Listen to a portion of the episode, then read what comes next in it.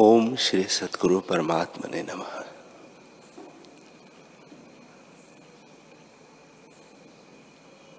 श्री वशिष्ठ जी बोले, हे रामचंद्र जी, गाधी ब्राह्मण ने भगवान से कहा कि, हे भगवान, तुम्हारी माया तो मैंने देखी परंतु एक संशय मुझको है कि यह जो स्वप्न भ्रम की नाई मैंने देखा, इसमें काल की विषमता कैसे हुई? कि यह तो दो मुहूर्त व्यतीत हुए हैं और वह चीर काल पर्यंत भ्रमता रहा और उन झूठे पदार्थों को जागृत में प्रत्यक्ष देखा। श्री भगवान बोले, हे ब्राह्मण, और कुछ नहीं। तेरे ही चित्त का भ्रम है। जिसके चित्त में तत्व की अदृष्टता है, उसको यह चित्त भ्रम होता है। और वह क्या भ्रम था? जितना कुछ जगत प्रत्यक्ष देखता है, वह तेरे मन में स्थित है। पृथ्वी आदि तत्व कोई नहीं। जैसे बीज के भीतर फूल, फल, पत्र होते हैं तैसे ही पृथ्वी, जल, तेज, वायु, आकाश, जो पाँच भौतिक है, वह सब विस्तार चित्त में स्थित है। जैसे वृक्ष का विस्तार बीज में दृष्टि नहीं आता, पर जब बोया हुआ उगता है, तब विस्तार से दृष्टि आता है। तैसे जब चित्त ज्ञान में लीन होता है, तब जगत नहीं वासता और जब स्पंद रूप होता है तब बड़े विस्तार संयुक्त भासता है। हे ब्राह्मण, जो कुछ जगत देखता है, वह सब चित्त का भ्रम है। जैसे एक कुलाल घट आदि वास्तव उत्पन्न करता है, तैसे ही एक चित्त ही अनेक भ्रमरूप पदार्थों को उत्पन्न करता है। और जो चित्त वासना से रहित है, उससे भ्रमरूप पदार्थ कोई नहीं उपजा। इससे चित्त को स्थिर कर। इस चित्त में कोटि ब्रह्मांड स्थित है,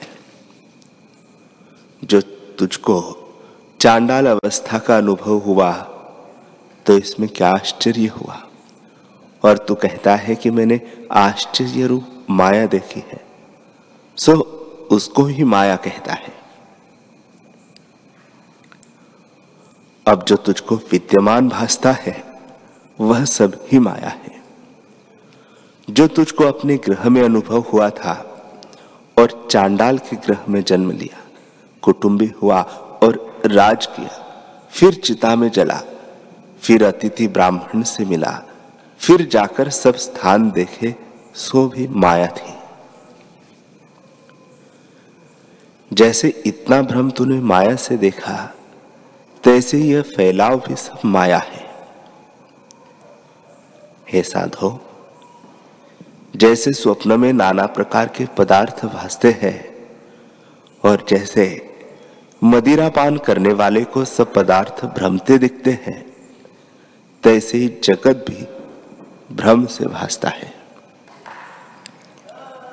जैसे नौका पर बैठे को तट वृक्ष भ्रमते भासते हैं, तैसे यह जगत भी ब्रह्मात्र भासता है। और चित्त के स्थिर करने से जगत भ्रम नष्ट हो जाएगा, अन्यथा निवृत्त न होगा। जैसे पत्र, फूल, फल, टास काटने से वृक्ष नष्ट नहीं होता। जब मूल से काटिए, तब नष्ट होता है। तैसे ही जब जगत भ्रम का मूल चित्त ही नष्ट हो जाएगा, तब संपूर्ण भ्रम निवृत्त हो जाएगा। यह चित्त का नाश होना क्या है? चित्त की चैत्यता जो दृश्य की ओर धावती है, वही जगत का बीज है। जब वही चैत्यता दृश्य की ओर फूरने से रहित हो, तब जगत भ्रम भी मिट जाएगा और जगत की ओर फुरना तब मिटे जब जगत को माया मात्र जानोगे। हे साधो यह सब जगत माया मात्र है। कोई पदार्थ सत्य नहीं। जैसे वह ब्रह्म माया मात्र भाषित है, तैसे यह भी सब माया मात्र जानो। इसे इस भ्रम को त्याग कर अपने ब्राह्मण के कर्म करो। हे रामचंद्र जी, इस प्रकार कहकर जब विष्णुदेव उठ खड़े हुए, तब गाधी और ऋषिश्वर जो वहाँ थे, उन्होंने विष्णु जी की पूजा की और भगवान विष्णु क्षीर समुद्र को गए। तब वह ब्राह्मण फिर उसी भ्रम को देखने चला। निदान वह फिर क्रांत देश में गया और उसको देखकर आश्चर्यवान हुआ। विष्णु जी माया में कहते थे, जो कुछ मैंने भ्रम से देखा था सो प्रत्यक्ष देखता हूँ। ऐसे विचार कर फिर कहा कि जो इस संशय को और कोई दूर नहीं कर सकता इससे फिर मैं विष्णु जी की आराधना करूँगा। हे रामचंद्र जी, इस प्रकार विचार कर गाधी फिर पहाड़ की कंदरा में जाकर तप करने लगा। तब थोड़े काल में विष्णु भगवान प्रसन्न होकर आए। और जैसे मेघ मोर से कहे, तैसे ही ब्राह्मण से बोले, हे ब्राह्मण, अब क्या चाहता है? तब गाधी ने कहा, हे भगवान, तुम कहते हो सब ब्रह्मात्र है, और यह तो प्रत्यक्ष वास्ता है। जो भ्रम होता है, सो प्रत्यक्ष अनुभव नहीं होता। और मैंने फिर वह स्थान देखे और थोड़े काल से, बहुत काल देखने का मुझको संशय है, सो आप दूर करो। हे रामचंद्र जी, जब इस प्रकार गाधी ने कहा, तब भगवान ने कहा, हे ब्राह्मण, जो कुछ तुझको यह भासता है, वह सब माया मात्र है। और जिस प्रकार तुझको यह भासता है, वह सब माया मात्र है। जिस प्रकार तुझको यह अनुभव हुआ है वह सुन। हे ब्राह्मण, कंटक जल नाम चांडाल एक चांडाल के ग्रह में उत्पन्न हुआ था। क्रम से बड़ा होकर बड़ा कुटुंबी हुआ। फिर वह दुर्भिक्ष पड़ा। तब उस देश को त्याग कर क्रांत देश का राजा हुआ। फिर लोगों ने सुना तब सभी अग्नि में जले और वह चांडाल आप भी अग्नि में जला। जब कंटक जल चांडाल और था, वह कंटक जल चांडाल और था। वह अवस्था उसकी हुई थी और वही प्रतिभा तुमको आन फुरी है। जैसी अवस्था उसकी हुई थी, सो तेरे चित्त में आन फुरी। इस कारण तूने जाना कि यह अवस्था मैंने देखी है। हे साधो, अकस्मात ऐसे भी होता है कि और की प्रतिभा और को फुराती है। कहीं अन्यथा भी होती है, कहीं एक जैसी भी होती है, इस भ्रम का अंत लेना नहीं बनता, क्योंकि यह चित्त के फुरने से होती है। जब चित्त आत्मपद में स्थित होता है, तब जगत भ्रम निवृत्त हो जाता है। काल की विषमता भी होती है। जैसे जागृत की दो घड़ी में अनेक वर्षों का स्वप्न देखता है, तैसे यह सब चित्त का भ्रम जानना।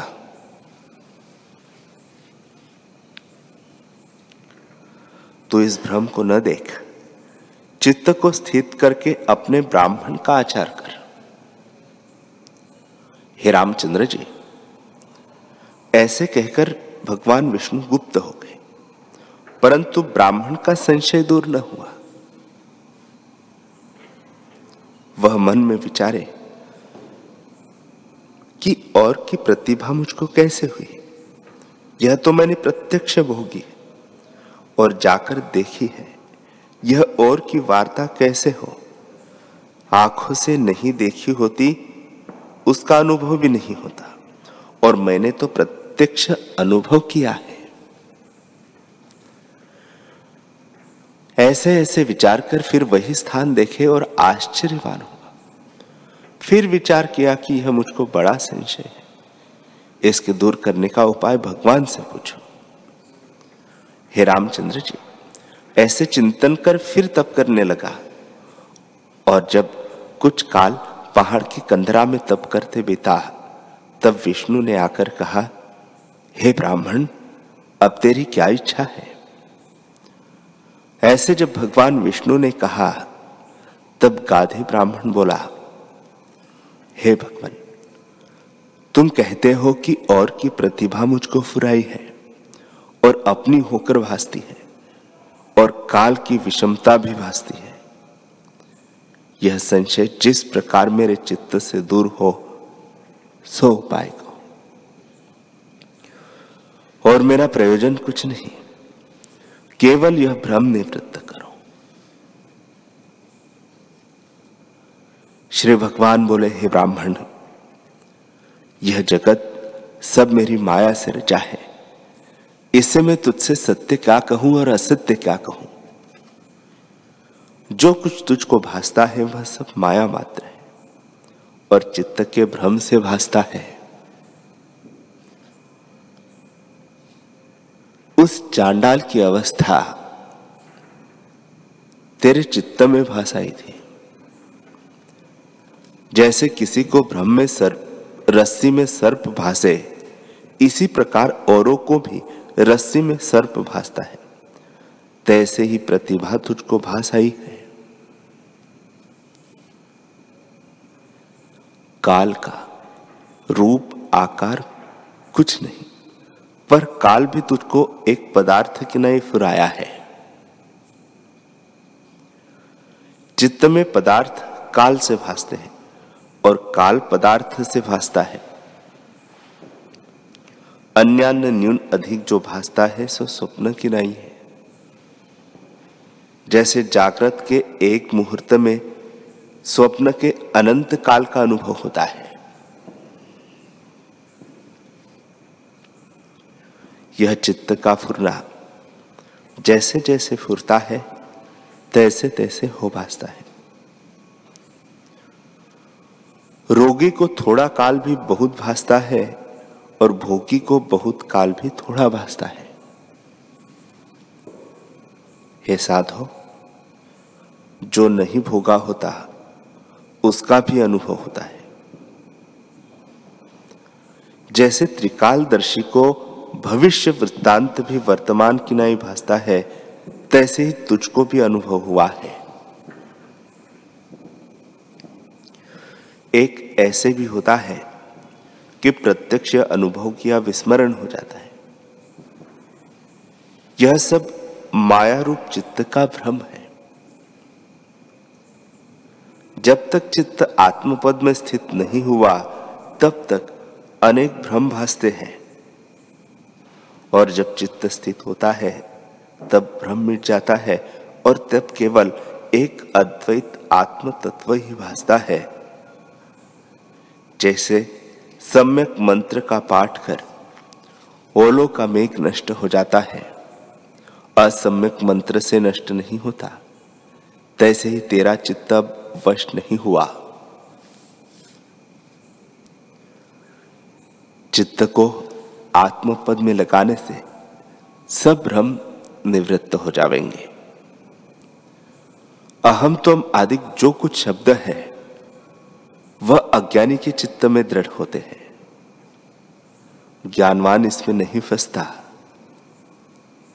हे साधो, जो कुछ जगत है सो अज्ञान से भासता है और आत्मज्ञान हुए से नाश हो जाता है।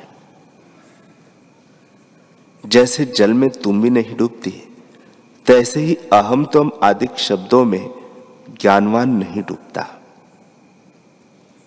सब शब्द चित्त में वर्तते हैं, सो ज्ञानी का चित्त अचित्त पद को प्राप्त होता है। इससे तू दस वर्ष पर्यंत तप में स्थित हो, तब तेरा हृदय शुद्ध होगा।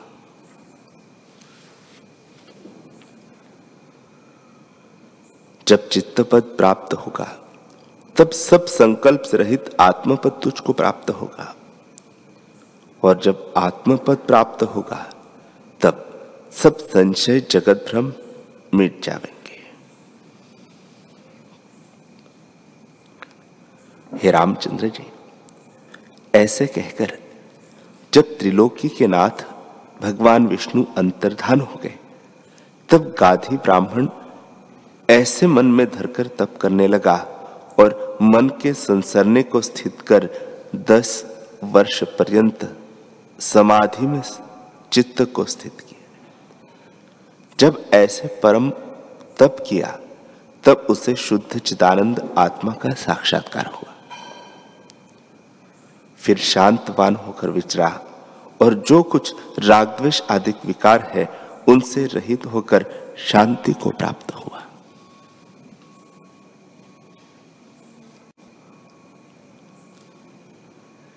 श्री वशिष्ठ जी बोले, हे रामचंद्र जी,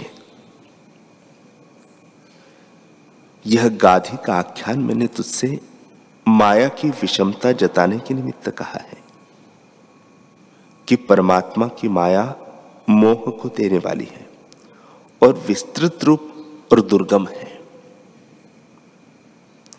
जो आत्म तत्व को भूला है, उसको यह आश्चर्य रूप भ्रम दिखाती है।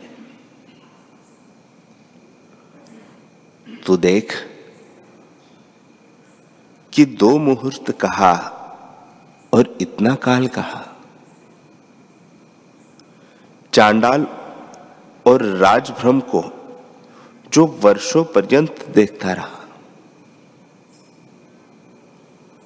भ्रम से भासना और प्रत्यक्ष देखना, यह सब माया की विषमता है। सो असतरूप भ्रम है। और जो दृढ़ होकर प्रसिद्ध भाषित होता है, इसे आश्चर्यमय परमात्मा की माया है। जब तक बोध नहीं होता, तब तक अनेक भ्रम दिखाती है।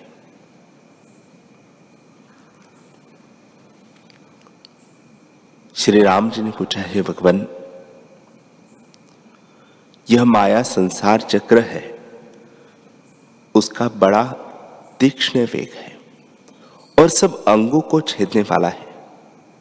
जैसे यह चक्र रुके और इस भ्रम से छूटो वही उपाय आप कहिए।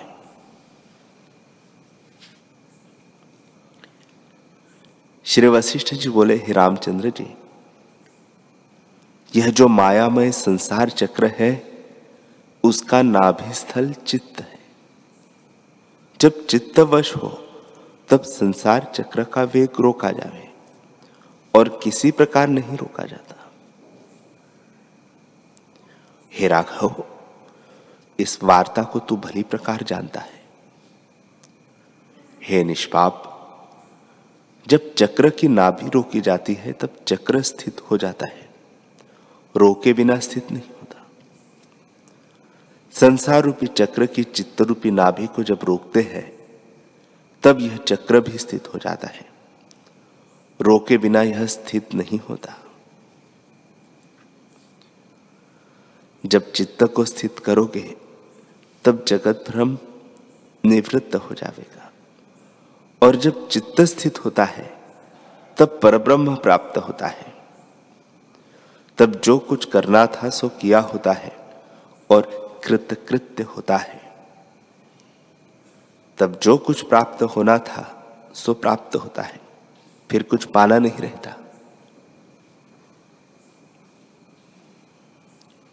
इससे जो कुछ, तब ध्यान, तीर्थ, दान आदि उपाय है, उन सबको त्याग कर, चित्त के स्थित करने का उपाय करो।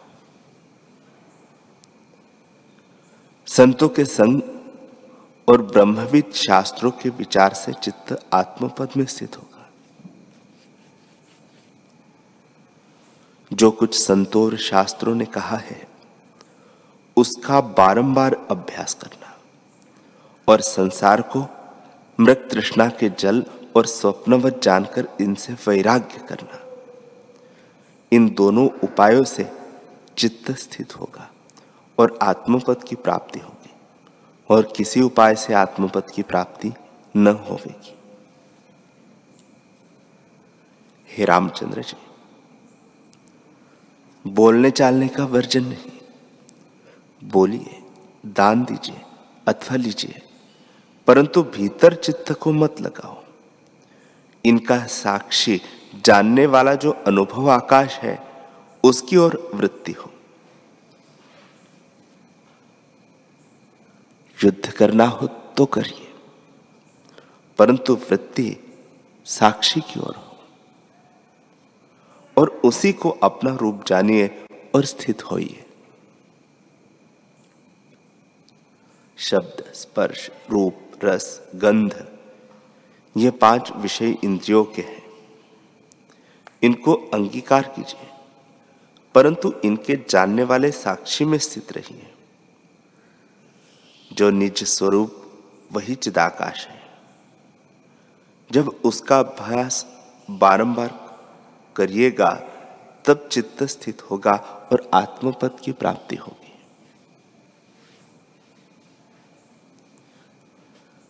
हे रामचंद्र जी, जब तक चित्त आत्मपद में स्थित नहीं होता, तब तक जगत भ्रम में निवृत्त नहीं होता। इस चित्त के संयोग से चेतन का नाम जीव है। जैसे घट के संयोग से आकाश को घटाकाश कहते हैं, पर जब घट टूट जाता है, तब महाकाश ही रहता है। तैसे जब चित्त का नाश होगा, तब यह जीव चिदाकाश ही होगा। यह जगत भी चित्त में स्थित है। चित्त के अभाव हुए जगत भ्रम शांत हो जाएगा। हे रामचंद्र जी, जब तक चित्त है, तब तक संसार भी है। जैसे जब तक मेघ है, तब तक बूंदे भी है। और जब मेघ नष्ट हो जाएगा, तब बूंदे भी न रहेंगी। जैसे जब तक चंद्रमा की किरणें शीतल है, तब तक चंद्रमा के मंडल में तुषार है। तैसे जब तक चित्त है, तब तक संसार भ्रम है।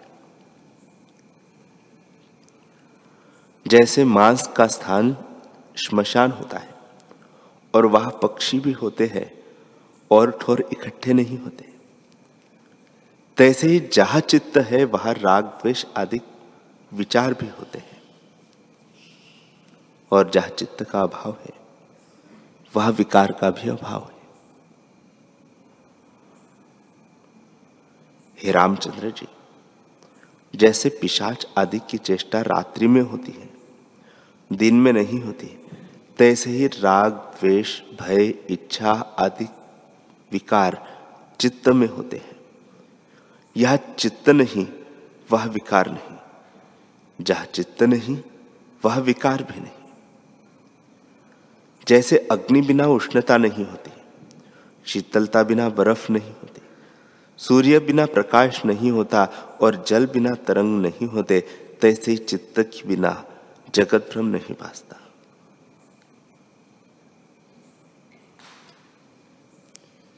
हे रामचंद्र जी, शांति भी इसी का नाम है और शिवता भी वही है, सर्वज्ञता भी वही है, जो चित्त नष्ट हो, आत्मा भी वही है। और तृप्तता भी वही है। पर जो चित्त नष्ट नहीं हुआ तो इन इतने पदों में से कोई भी नहीं है।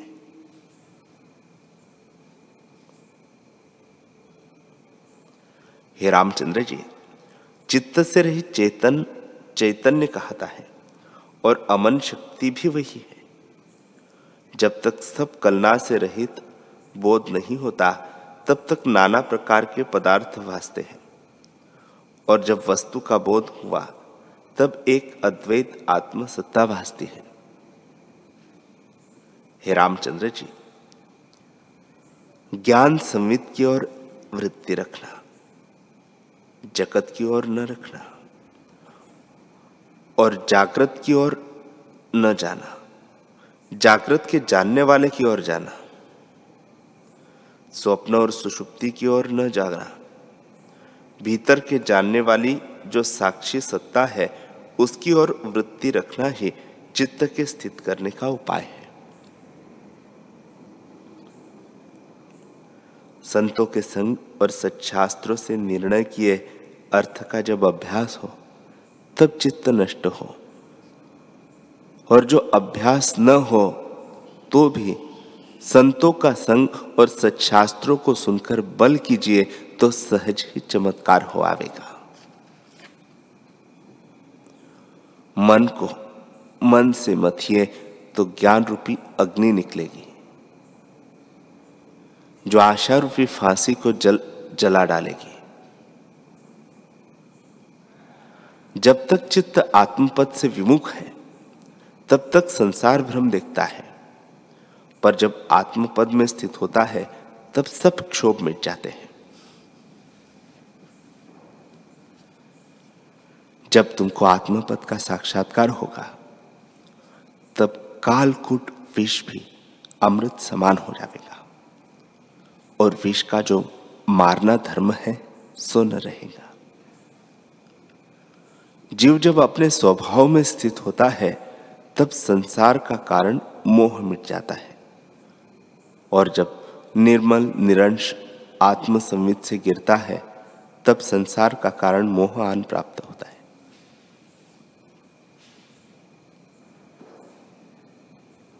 जब निरंश, निर्मल आत्मसंवित में स्थित होता है, तब संसार समुद्र से तर जाता है। जितने तेजस्वी, बलवान हैं उन सबों से तत्ववेत्ता उत्तम है। उसके आगे सब लघु हो जाते हैं और उस पुरुष को संसार के किसी पदार्थ की अपेक्षा नहीं रहती, क्योंकि उसका चित्त सत्यपद को प्राप्त होता है। इससे चित्त को स्थित करो, तब वर्तमान काल भी भविष्य काल की नाई हो जाएगा और जैसे भविष्य काल का राग द्वेष नहीं स्पर्श करता, तैसे ही वर्तमान काल का राग द्वेष भी स्पर्श न करेगा। हे रामचंद्र जी, आत्मा परम आनंद रूप है। उसके पाने से भी अमृत के समान हो जाता है। जिस पुरुष को आत्मपद में स्थिति हुई है, वह सबसे उत्तम है। जैसे सुमेरु पर्वत के निकट हाथी तुच्छ भासता है, तैसे ही उसके निकट त्रिलोकी के पदार्थ सब तुच्छ भासते हैं, वह ऐसे दिव्य तेज को प्राप्त होता है, जिसको सूर्य भी नहीं प्रकाश कर सकता। वह परम प्रकाश रूप सब कलना से रहित अद्वैत तत्व है। हे रामचंद्र जी, उस आत्म तत्व में स्थित हो रहा। हूँ जिस पुरुष ने ऐसे स्वरूप को पाया है, उसने सब कुछ पाया है। और जिसने ऐसे स्वरूप को नहीं पाया, उसने कुछ नहीं पाया।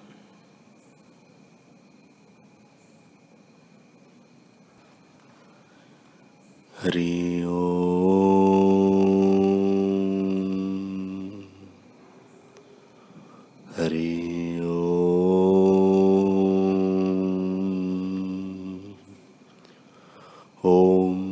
सहनावतु सहनौ भुनक्तु सह वीर्यं करवावहे, तेजस्विनावधीतमस्तु, मा विद्विषावहे, ॐ शान्तिः शान्तिः शांति श्री सद्गुरुदेव भगवान की